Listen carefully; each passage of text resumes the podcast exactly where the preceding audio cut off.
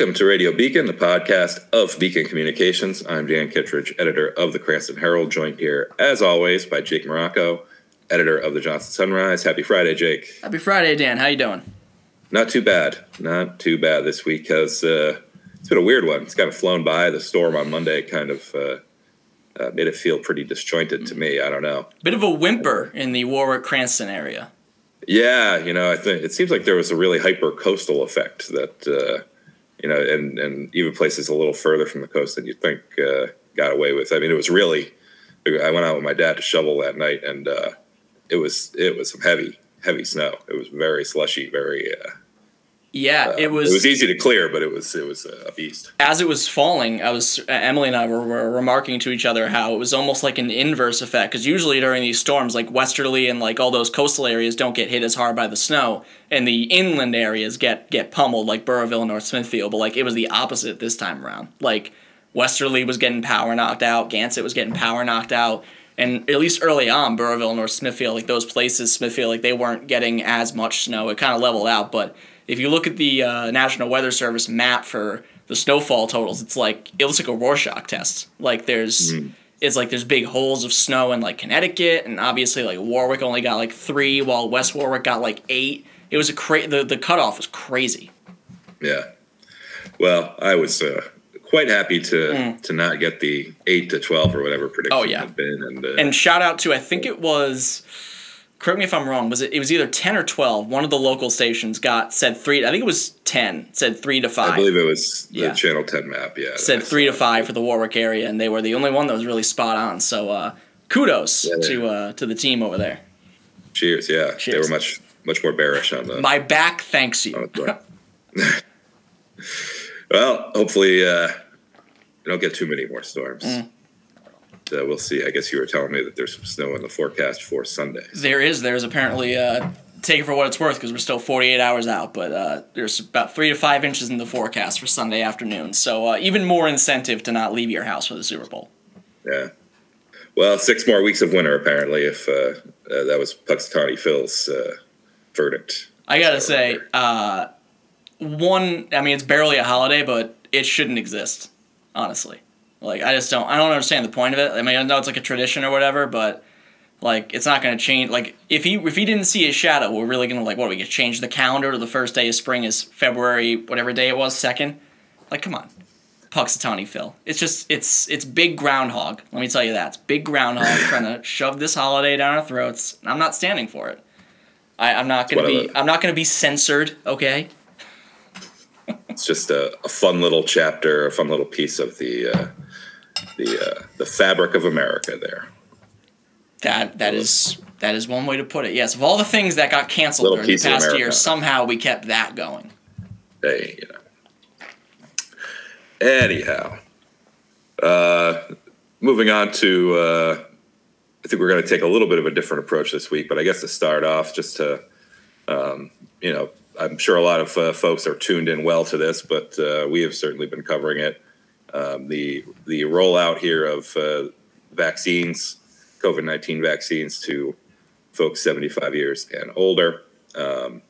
Cities and towns last week had to kind of sprint to get regional programs and registries in place after the health department released or secured or found roughly 5,000 doses of vaccine to disperse among the state's 39 communities.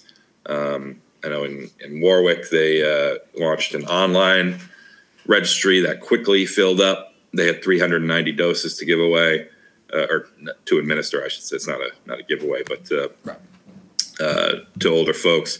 In Cranston, they had the same amount, and they chose to do a phone registry system. They've since launched a website, cranstonvaccine.com.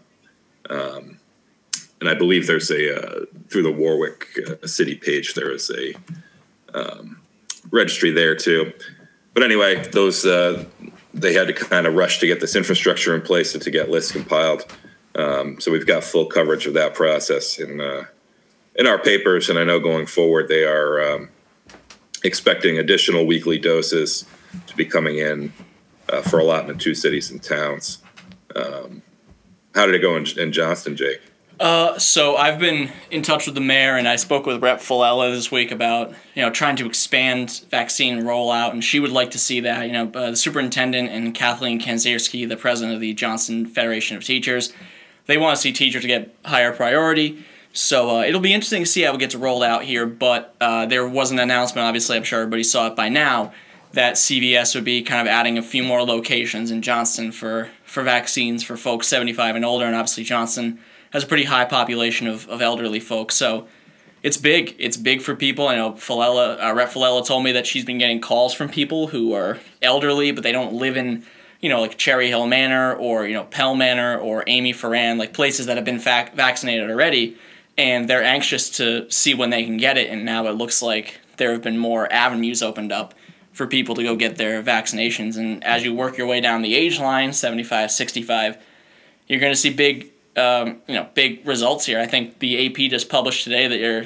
seeing positive results fall in nursing homes, which is the first sign that the vaccines are starting to work and starting to show that they're trying to alleviate some of the impact of the pandemic. So in Johnston, I think now that once you get more people to CVS and these partnerships start to pop up here and there, it's going to be a boon. And I think it was announced today that Dunkin' Donuts Center is going to be opened up as well.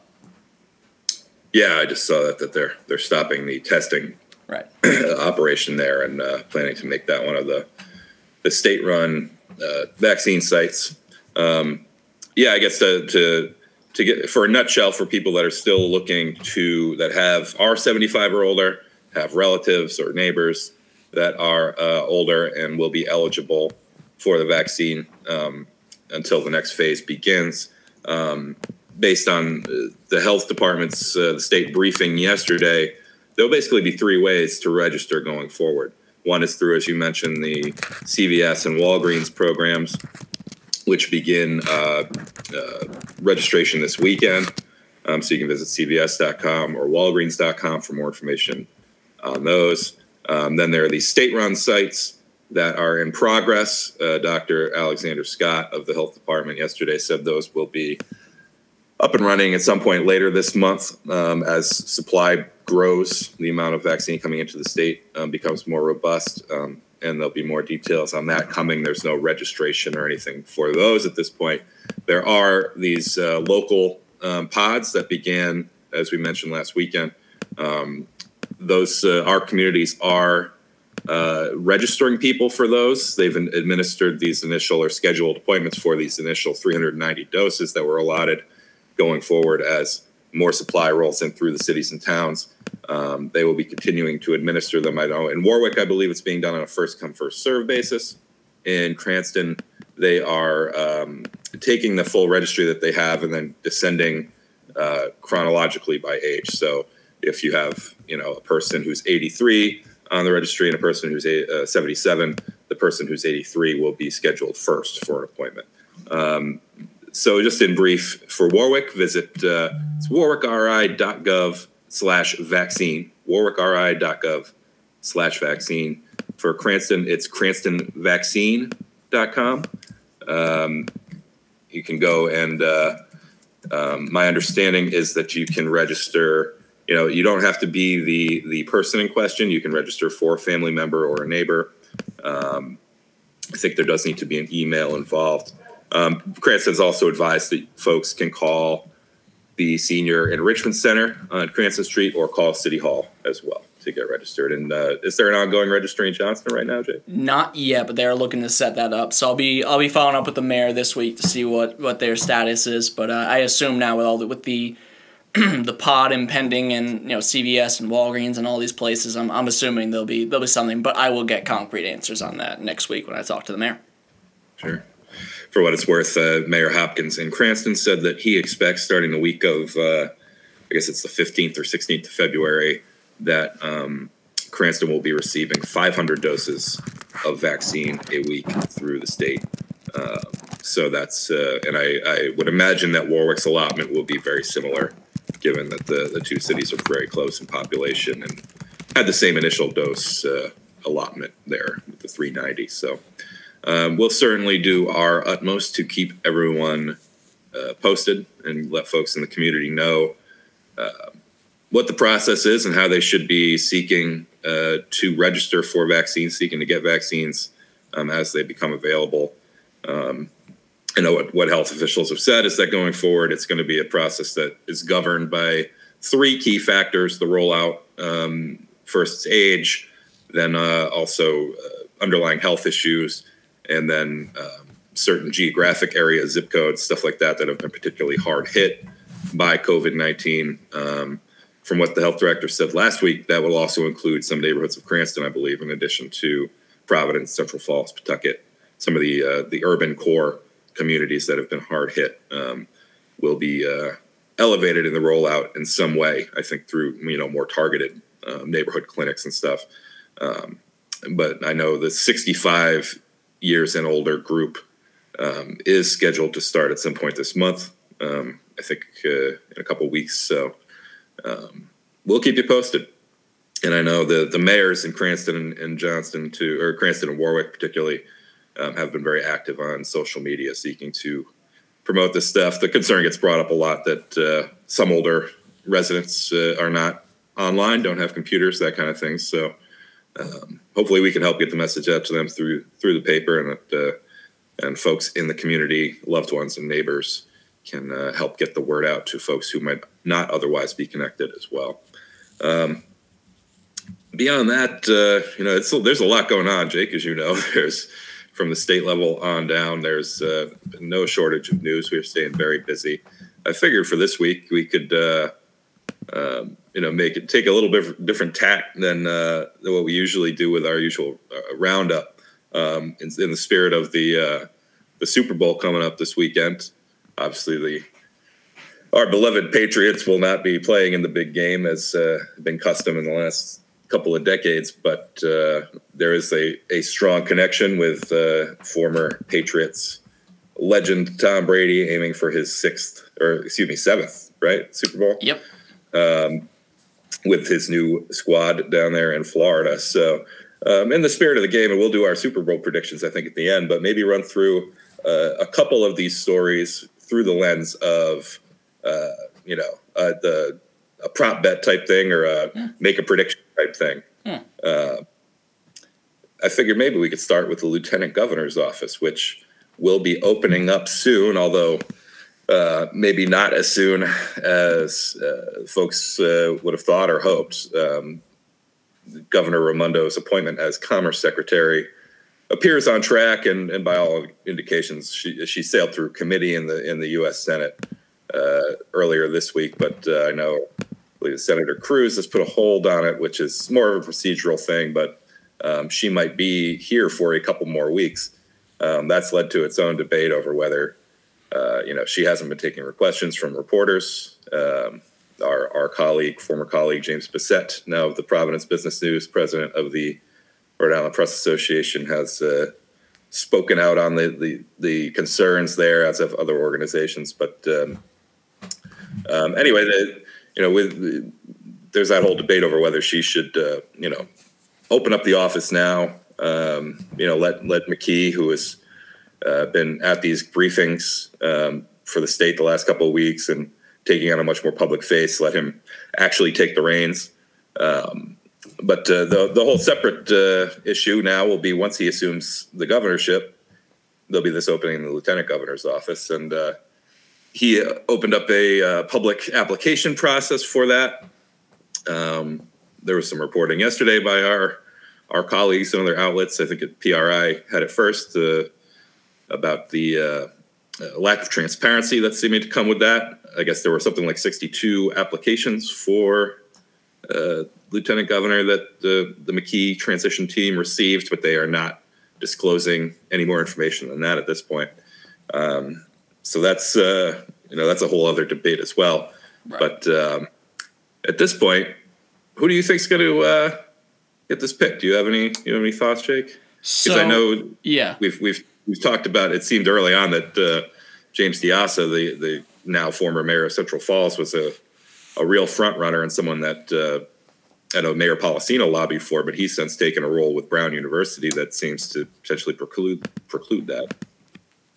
That's true. For me, I just want to circle back a second, because we talked a little bit about it off air, but I think the lack of transparency is difficult to kind of reckon with, because it is, I understand wanting to kind of keep the process moving, but at the same time, this is an elected position usually in the state of Rhode Island, so you feel like the people should probably have some, idea of who's applying for, especially if it's, what you said, 6 people who have applied for it.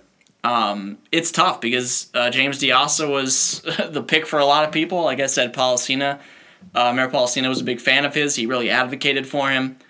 And, I mean, I wish I had better insight, because if we had an idea of who was applying for it, I mean, there have been a couple of names floated here and there, but if they didn't apply for it, like Diossa took a job somewhere else, you don't really have a grasp of what you're going to be dealing with. And at what point will it be made public? Will it be made public at the second stage of the interviews, or when the interviews begin, or when we get down to the final 10, or how are they going to kind of get this process moving along? So, I mean, I wish I had a clear-cut answer for you. I mean, if this was like a Super Bowl prop bet, I would almost take kind of the I don't want any action on this approach, because it's just such a wildly huge field at this point. But I'm anxious to see what you think, because, I mean, with the lack of transparency there, I don't know if I can give a concrete answer, but who do you think?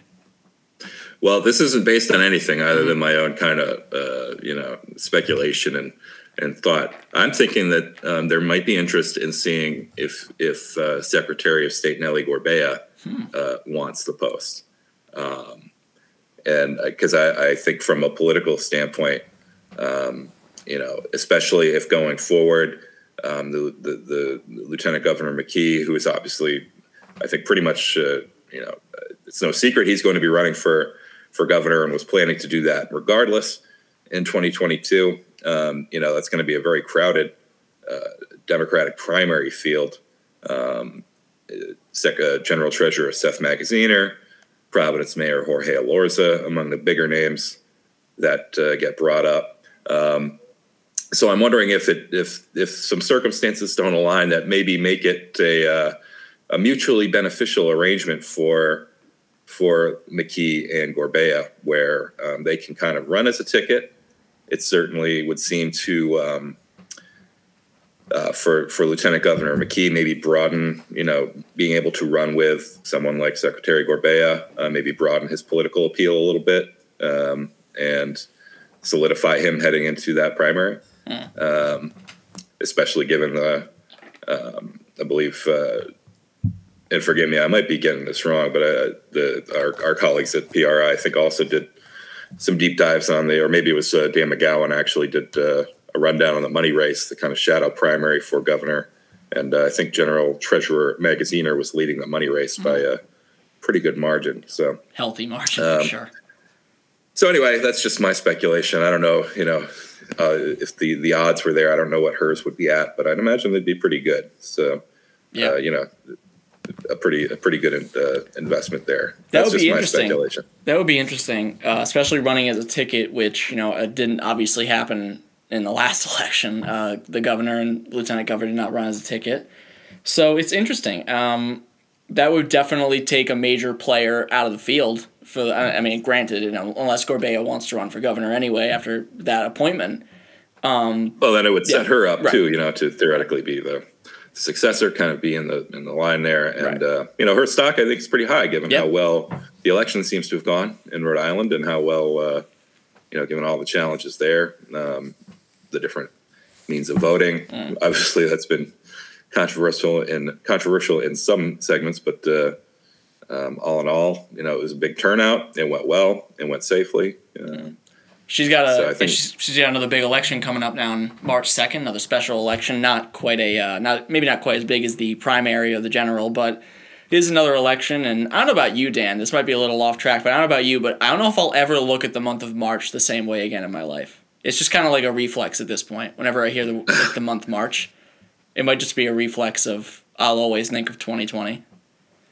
Beware the Ides of March. That's right. March 15th, right? That is the Ides. Yes, the 13th is the date that stands out to me locally from last year, because that was the day that a A student at Cranston West was identified as positive, and schools were shut down shortly thereafter. And that was kind of the date that things ramped up. About a year ago, maybe not exactly, but more like 11 months, but about a year ago, we were talking about how people could sign up for tests and get testing done, and now it's how you can get vaccines done and register for those. And it's just, it's crazy how much things have come in a year, but yeah.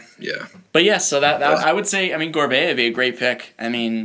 Especially just my speculation. That might be completely baseless. I know, but it really is betting anything but speculation. I need the odds on this. Got to see the field. I think the odds are good, I would say, but it is unfortunate because I think Diossa was also a great option, and if this position at Brown precludes him, like you kind of alluded to there, then that's difficult. But again, he wasn't going to wait around for it, and it's not a permanent gig. You have to run again if you want it again. So we'll see. We'll see how it goes, and I guess never say never. If they're looking to fill that position and can't find anybody good, maybe Mayor Policena throws his hat in the ring. Pure speculation. I'm just saying. But anyway. I'd be remiss not to mention our past guest on this podcast and frequent column contributor Steve Frias. Mm. If he had his way, the position would be left unfilled. So that's another one to, I might be interested in the odds on that too. If departed Mr. Healy had his way, the position would not exist. No. It's certainly going to be, I imagine in the next couple of years here, there'll be some new look at the Lieutenant Governor's office, how it's filled, what its role is. And, right. There'll be some further debate on that for sure. Of course. To turn the page, let's go to topic 2. I thought, and this one's kind of a binary, pick here, and I think we know the answer, but it's still fun to run through this exercise. Yeah, we've discussed before, and you've reported about this large retail distribution facility. I'm maybe not describing that correctly, but that's right. Large, it's described as a major retail distribution facility. Okay. Mm-hmm. In Johnston, Operation Schooner is what it's been dubbed, I see, in documents. And there is no formal mention at this point of, there's the applicant is, a third-party entity, I believe, operating on behalf of a large retailer, right. Who is not named, but I think everyone knows, right. is likely Amazon. Yep. Looking at this facility and we've discussed this a couple weeks ago on the pod. I know there's maybe Jake, you could give some more background and on the latest developments. I know it's been delayed a little bit, the consideration, and is it Amazon? Is that what's coming? So I'll save that for the end, but.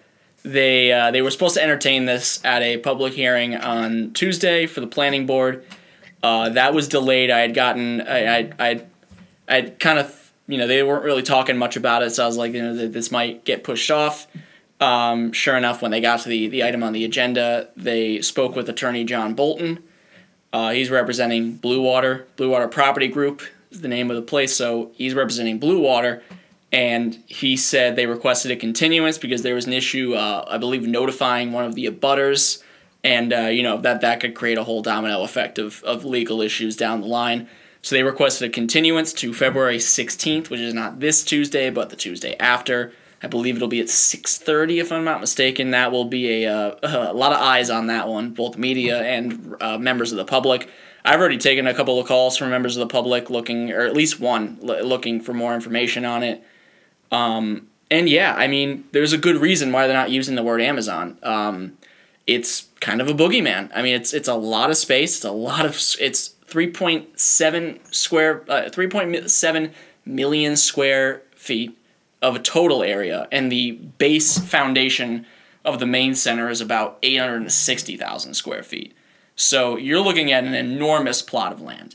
And Ted Nesi tweeted about it last night, which if you're listening to this whenever it was on Thursday, and I responded to it, and I was like, well, if it's not Amazon, I would love to know what it is, because there are not a lot of places that will build a retail distribution facility of that size and that scope other than Amazon. I mean, they're known for these large distribution facilities. And the thing about Blue Water, I did a little research when I saw their name on the planning agenda, they're associated with a lot of these proposals. So it doesn't take a lot of reading between the lines to see that this is more than likely Amazon. Now, Bolton did say, it's in the poll quote on the front page of the Sunrise this week, he did say there are flyers going around the town. He said that the people handing them out are being irresponsible. That's a quote, quote-unquote irresponsible.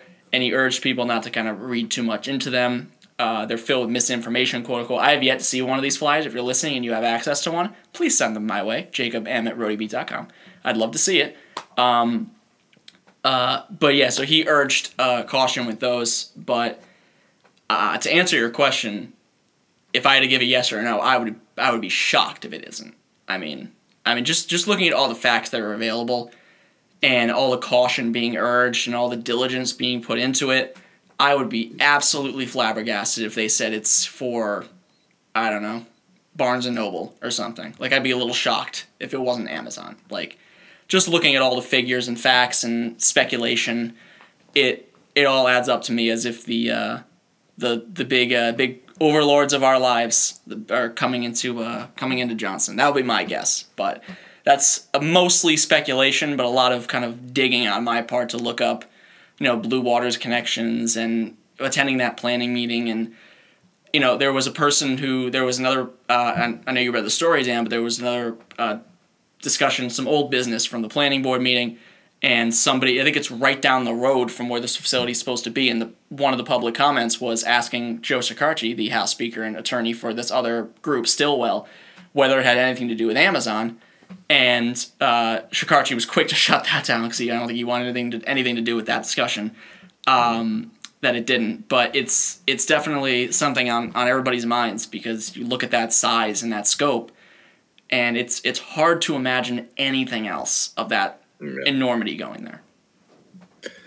Yeah, hey, and certainly Amazon produces some strong reactions among folks. It's the kind of double-edged sword. I think any jobs that would be created locally would be welcome, but they're also Amazon is not been a helpful force for small businesses, and and the jobs it does create,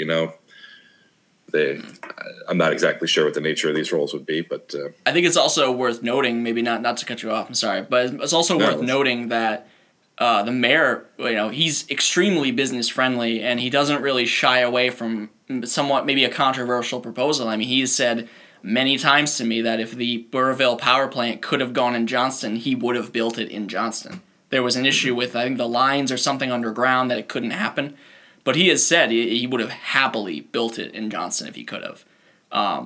So this. I'm not entirely surprised if it is Amazon, but again, I keep reiterating it. But I mean, you just look at the plot, all of the land that would be associated with it. I think we did the math. I was talking to John Howell, and we did the math. It's something like 88 acres of total land. Like, you're looking at an enormous amount of space.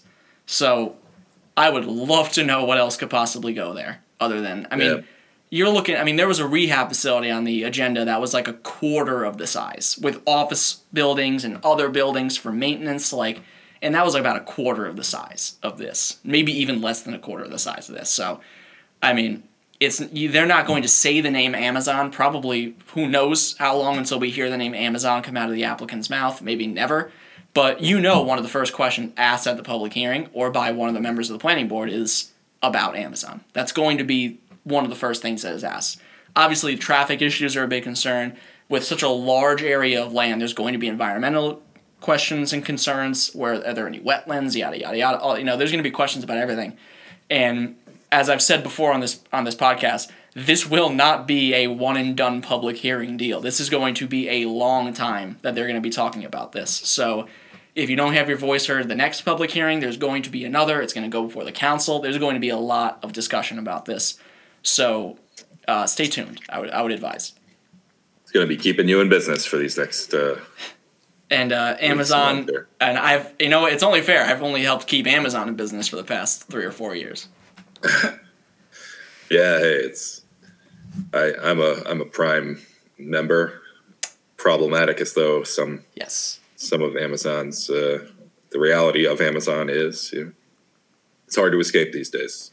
It is. It is all consuming, and I mean, I'm a member. You know, I go on there, I watch The Boys, I watch the shows I like on Prime, and it's, you know, you make back all of your Prime membership like around the holidays, and it is problematic. I agree. I mean, there's definitely, you know, moral concerns I have with Amazon's operation, but, you know, well, that's a whole other podcast for a different day. But I guess it's worth noting Jeff Bezos is stepping down as the CEO as well.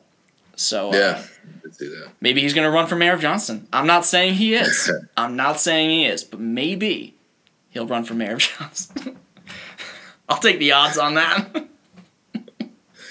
Oh my goodness! What else we got on the docket here, Dan? Well, I think before we shift over to our guest, let's run through the fun part here. Super Bowl picks. That's right. Kansas City Chiefs and the Tom Brady-led Tampa Bay Buccaneers taking the field on Sunday afternoon. Who you got? So it is the first ever home Super Bowl in the league, in the history of the NFL.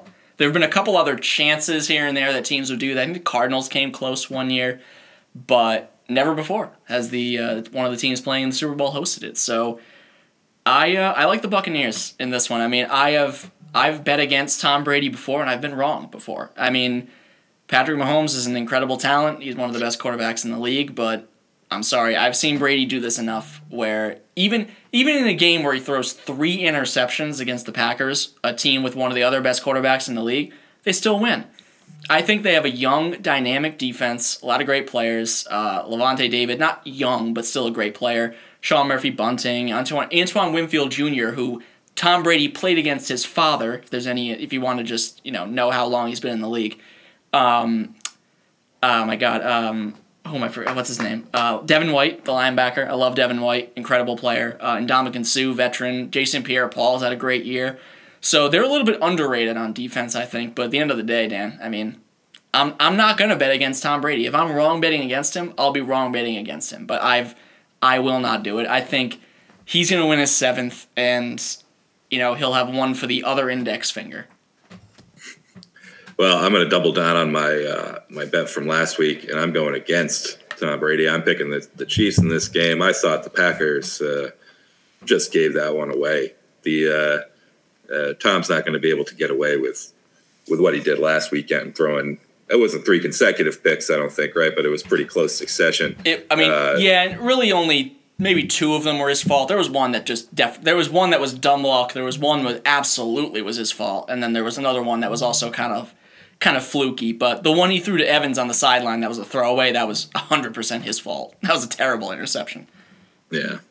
I just, Kansas City is just one of those teams that, they can throw on that switch, and if you give them the opportunity, they're not going to give it away like the Packers did. So your points are well taken with the amount of talent, and it is quite a lot of names on that Bucks team, but and hey, I'll be proven wrong probably, but I'm going Chiefs. That's my feel for this game, which would make them back-to-back winners, which for New England fans certainly not a welcome development. Have a little rival dynasty there, but I mean, look, I'm not going to be surprised if either team wins this. I mean, it was kind of like last year where the Niners were so dominant on defense that I think the only way you're going to beat Mahomes is with a dynamic offense like that. Like, the Niners did not have a dynamic offense. They did lead that game in the 4th quarter by, like, 10 points, so they should have won. But, like, Jimmy Garoppolo is not Tom Brady, which New England fans have come to learn over the years. But you need an incredible high-flying offense like the Chiefs to match them. Like, yes, the defense they have is good. If you can just stem the tide a little bit from Mahomes, you'll be safe. But you need a Brady, Evans, Godwin, Rojo, Gronk, all these guys they have. They need that type of offense to match the Kansas City Chiefs' output. So it's gonna be a high scoring game. I don't think they're gonna break that record the Patriots and the Eagles set, but I think there's going to be a lot of points scored in this game. So if you're a betting man, bet the over probably, I would say. A lot of touchdowns to be scored, and I think it'll be a close game. I think I had the Patriots. See, I'm still doing it. Yeah. I have the Buccaneers winning. I think by a field. No, I've won it by a touchdown. But all my other friends have it by a field goal or less. So it's going to be a fun one to watch. I mean, you got two of the best quarterbacks playing, probably the two best quarterbacks that are still playing. And it just goes to show you that's how you win in the NFL these days. You can get fluky years here and there, like the Ravens in 2000 or the Buccaneers in 2002, where you have a great defense and the quarterback is middling and you still win it all. But there's going to be years where you just need an elite quarterback to do it. And you had probably, I mean, is it crazy to say, Dan, the four best quarterbacks in the league this year were the ones playing on Championship Sunday? Like, yeah. I think and Allen was probably the worst of them, but he still had one of the best years in the league. So you need an elite quarterback like that to get that far. So it's going to be a great game to watch. I know the NFL, not like they deserve it, but they're definitely getting the best matchup they could ask for, I think. I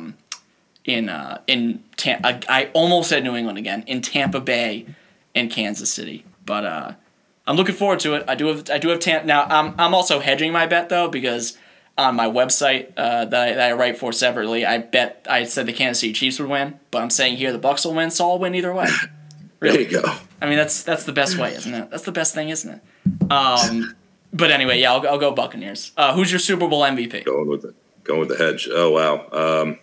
I don't know, Mahomes. Yeah, so the easy pick would be, I would say, Brady. One of my friends last night in my other podcast said Kelsey, which would be the first time a tight end's ever won Super Bowl MVP.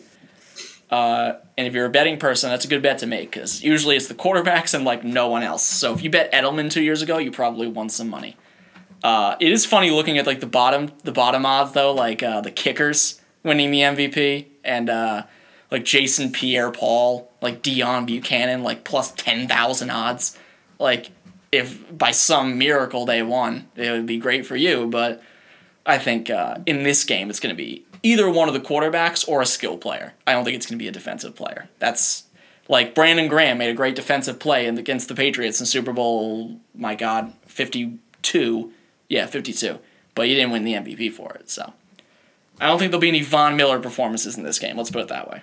Yeah. Well, we shall see. Looking at CBS or the Sporting News here, the point spread appears to be the Chiefs are favored, given 3 points to the Bucs. So I'm gonna stick with that. Prediction. I like it.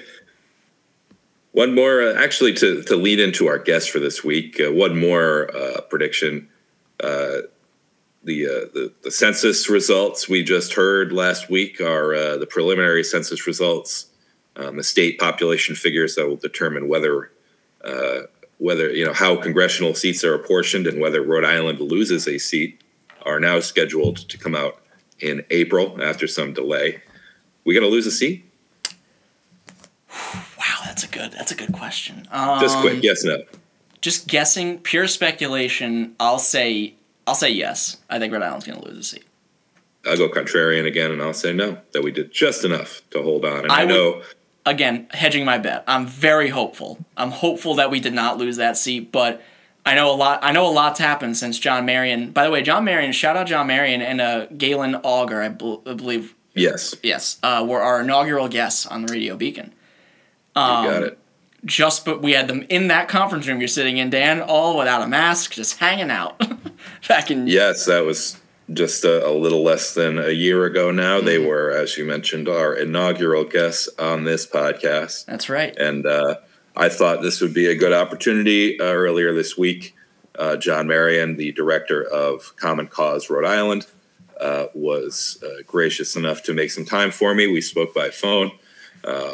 Given the news last week about the population count data and when that's coming out, I figured it would be a good chance to catch up with him. I know it would make him very happy if the state holds on to its second seat, and we're certainly rooting for that. Oh yeah. But I did a write-up that appears in this week's editions of our papers, with John providing an update on the census, the timeline, where things stand, some of the different issues, how the state's complete count effort went, despite all of the challenges, because as you mentioned, we caught up with him just as the census was getting underway, as a lot of that complete count outreach was getting underway. And of course, circumstances really altered the landscape. But John has some really great insight into what we're looking at locally, about Governor Raimondo's role as with the census, if she's confirmed as Commerce Secretary, and the implications of that. She'd be overseeing the census. So, and then nationally too, he had some good insight into some of the trends to look for. So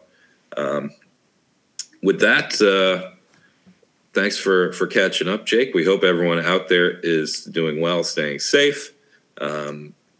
We'll go to my conversation with John Marion after this, and we'll talk to you next week.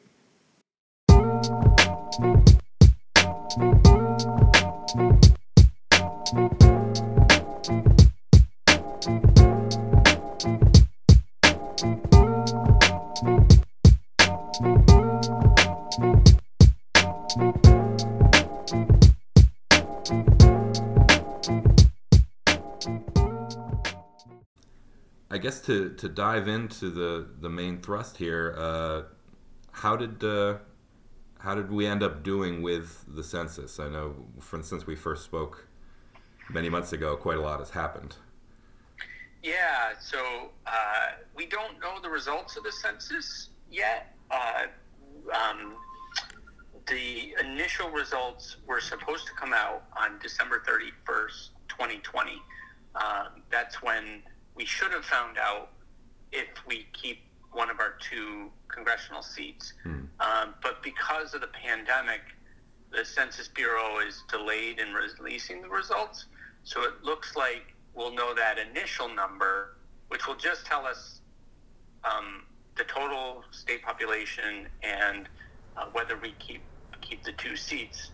Sometime in April, it looks like we'll find that out. So until then, we're in a state of suspense as to whether or not we did a good job. The trend for the last 2 decades has been that we're going to lose one of those seats, that we're treading water in terms of population. We're not growing, we're not shrinking. And I don't think there's anything to suggest that trend has changed. Yeah. Was there any indication from the response rate over the last several months, or is it really up in the air at this point?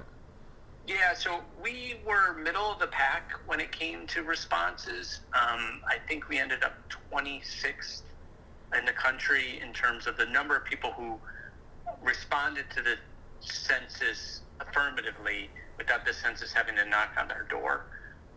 So we were neither great nor terrible. Yeah. But that isn't necessarily an indicator of whether we grew or shrank in terms of population. That's just more an indicator of how willing people are to answer the census. So for instance, there are certain states that just always respond at high rates, like Minnesota, and it has more to do with sort of civic culture than it does to do with whether or not that state is growing or not. In terms of, I know there was, in the final days of the, or final months there of the Trump administration, there was some legal wrangling and some starts and stops with this whole process. Should the delay in reporting till April be construed as good news in terms of getting a full count? Yeah, so there's really 2 issues. One was that the Trump administration had ordered the Census Bureau, after it failed to get a citizenship question on the questionnaire, because of a Supreme Court case in 2019, it then turned around and ordered the Census Bureau to put citizenship question in the data file by searching for other government databases that might contain citizenship data and asking them to merge.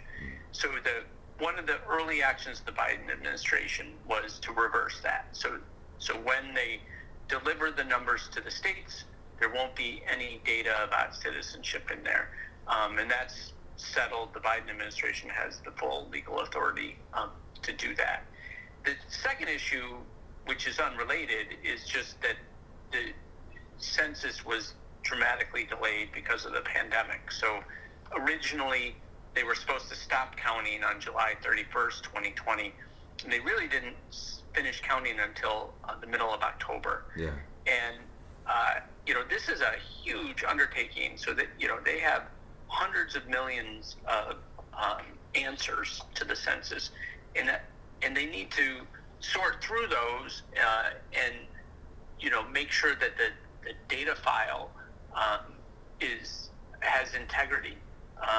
And that might include things like, you know, making sure that a college student who moved home during the pandemic is counted at college and not at home, because the parents might have put him or her on the questionnaire for their home. And so that's a huge undertaking. And what was happening was the Census Bureau said the Trump administration was rushing them to put the data out, and they weren't getting enough time to clean it up. And now the Bureau seems to feel, you know, with the new administration, they're going to have enough time to clean it up. But that's the reason for the delay, I guess. Is they're doing cleanup on the back end. I understand. In terms of, I know Common Cause played a key role in this complete count initiative here in Rhode Island. Obviously, all the planning that went into that, I imagine, was disrupted significantly by the pandemic. How did it all end up going, in your view? Yeah, you know, we did the best we could. So we were behind an effort to create a stakeholder group that ended up being 60 members. And the idea was to have community groups do outreach to encourage people to participate in the census. With the pandemic, you know, all the community events were canceled, all the festivals, all the parades where we were going to have a presence. So it almost all shifted online, although we did do some in-person, particularly we found a lot of success at, and this is very sad, but at food distribution events. Yeah. You know, because of the pandemic, people aren't going hungry, and they were showing up for food distribution, and we were able to talk to them about the importance of the census, and so had some success there. I think we did the best we could under the circumstances. You know, it appears by some of our metrics in terms of, you know, what we were able to distribute in terms of materials, that we were able to get the message out to folks, particularly, you know, there are what they call hard to count communities, and those happen to overlap with the groups who are most in need of food. So I think it was successful in terms of reaching people that way. Yeah. Oh, go ahead. I'm sorry. I didn't mean to cut you off. Yeah, no. That you know, it's tough to measure, and it was the first time that Rhode Island's ever had a statewide effort to try to reach people. So, you know, as I like to say, you know, even if we just reach one more person than we did in 2010, it was worth it. And, you know, I'm optimistic we reached a lot more than one person. That's great. What, I mean, I know that this delay in reporting, a quick Google shows, you know, all these headlines about, you know, redistricting efforts and that kind of work being upended in states across the country. What are the ramifications here on Rhode Island? Yeah, so fortunately, it won't have a very big effect on redistricting in Rhode Island. We have the latest, you know, so the census data is used to draw new districts for the Congress, although we probably won't have to do that anymore. Yeah. As well as state legislature and even city councils and town councils. Yeah. In most states, those new boundaries need to be put in place for elections in 2022 that might be in June, because most states have their primary elections early in the year. Rhode Island doesn't have our primary till September. Mm-hmm. And so that gives us a big buffer. So we will be the least affected state in the country by the delayed census results because we have the latest primary in the United States. Normally, you know, we don't support a super late primary. It makes it difficult to run elections. But for purposes of redistricting, it's a blessing in disguise because now we don't have to rush. There are states, particularly New Jersey and Virginia, that have elections this year, and they are going to be in a real pinch to redistrict if that data doesn't come until July. It looks like the Bureau is going to get the total population counts and the congressional apportionment numbers out in April, but they won't get what's called the census redistricting file, which is the really granular level data that's needed to draw boundaries until July. So there are states who are going to be in a real pickle, and there'll be a lot of litigation. Yeah. Is the overall trend still, you know, the South and the West picking up seats and the, you know, these Rhode Island and the Northeast type of states losing them? Yeah, except for there's a couple curious things. One is that California is on track to lose seats or a seat for the first time in history. We think of California as the growth state, and it's people are leaving California. And then there are, I think Minnesota's set to gain, Alabama's set to lose. So there's some idiosyncratic ones here or there. But yes, generally speaking, you know, population growth in this country is South and West. And that is going to continue. What's interesting, though, is it's not going to pick up, this census won't pick up some of the changes that were accelerated by the pandemic. Mm. So, for instance, you know, Texas has been growing like gangbusters during the pandemic.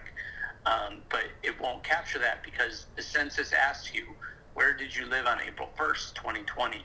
And, you know, people hadn't started moving by April 1st. Yeah, that's an interesting point. I know a lot of, I wonder too, you know, there's been a lot of reporting about folks from New York and places, you know, coming to Rhode Island buying houses here because they're working remotely now. So I wonder, I guess we'll be missing that as well a little bit. Yeah. So we won't benefit from the folks who fled to Rhode Island necessarily. We will be, though, perhaps punished, so to speak, because we have a large number of colleges, particularly in Providence, and the data, the Census Bureau has reported that the data for college students living off campus is really incomplete. And if you think about it, you know, colleges shut down in mid-March and sent students home. And those questionnaires landed in mailboxes March 13th. And so it may be that Rhode Island suffers because of our outsized number of college students who never answered or had their parents answer for them at their home. Yeah, my goodness, talking about bad timing. March 13th is about as bad as it couldn't have been worse. Yeah. What Governor Raimondo is poised to be leading the Commerce Department, which includes the census. What do you see? You know, I guess that won't have direct benefits for Rhode Island necessarily, but what do you see as the implications there, and just kind of your thoughts on her heading to that kind of position?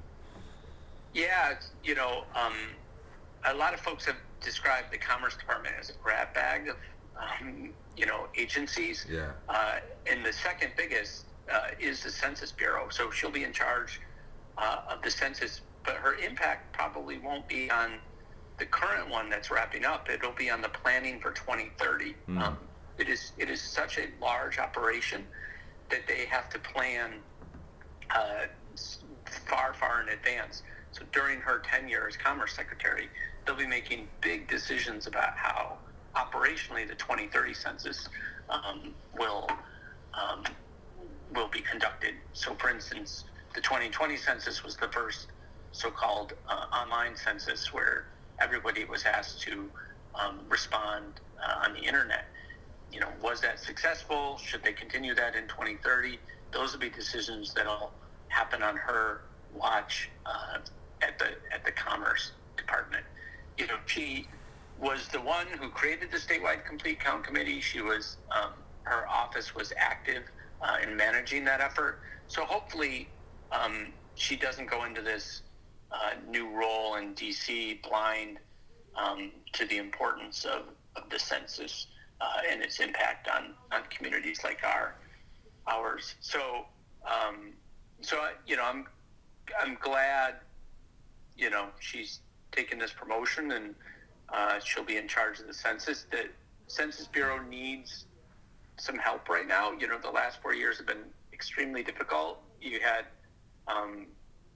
there's a large group of professional demographers there who are being sort of ordered to do things for political reasons, not for scientific reasons. And if she's able to kind of restore trust in that, hopefully that'll, bring the census back a little bit in terms of credibility. Yeah. One other thing I wanted to ask, and this may or may not be on your radar, but on a hyperlocal level, there's been a lot of debate over the last few years over the counting of the prison population in the drawing of Cranston's ward maps and assembly maps. I know there was a court case a couple of years ago that the city ended up prevailing in, and there's been various proposals, I think, in the legislature too. Is there any movement on that whole issue at this point? Or? So people understand, the Census Bureau counts prisoners at the prison, even though the community all across the nation, including Cranston, don't really consider them residents of the municipality. It's called prison-based gerrymandering. Rhode Island has the most prison-based gerrymandering in one respect, because we only have one prison complex. Every other state has prison complexes scattered around the state. And what happens is, if you're currently incarcerated, convicted of a felony, you lose your right to vote. But you're counted in those districts. And so it makes the voters in those districts more powerful than all the other voters in the state, because there are fewer voters in the district. So, as you said, there was litigation for the ACLU. It was unsuccessful. There's a bill that's passed the Senate for a whole number of years that would fix it by reallocating those folks to their home communities when they do the redistricting. The bill's in again this year. We'll see how it goes. One of the obstacles was that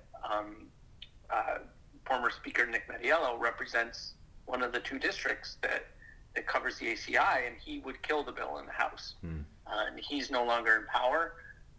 So it remains to be seen whether his successor will let it have a vote. It could still pass this year and take effect.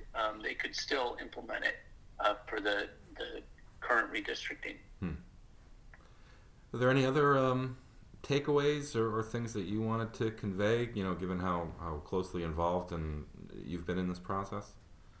Yeah, I mean, the one thing people might not be aware of, there was a ballot question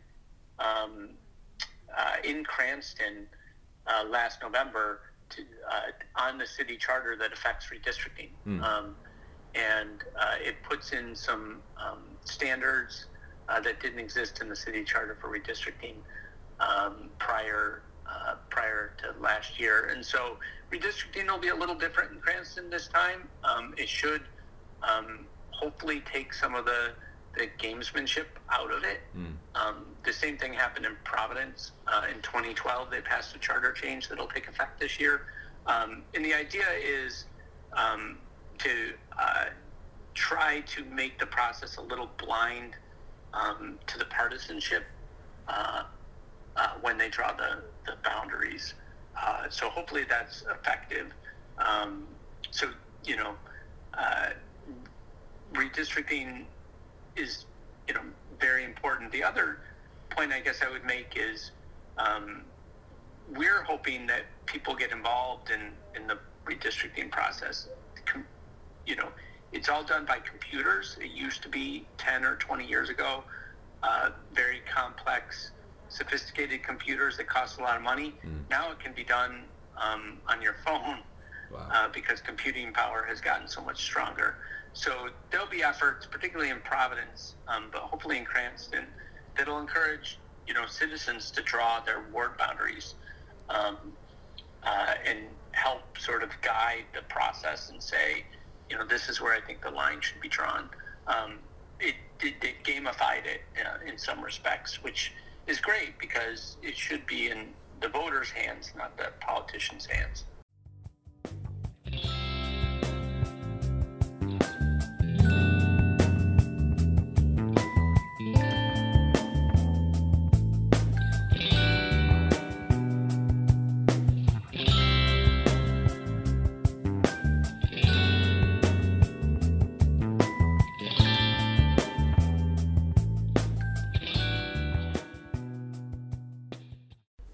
Radio Beacon is a production of Beacon Communications, publisher of the Warwick Beacon, Cranston Herald, Johnston Sunrise, and Coventry Reminder newspapers. Find us online at warwickonline.com, cranstononline.com, johnstonsunrise.net.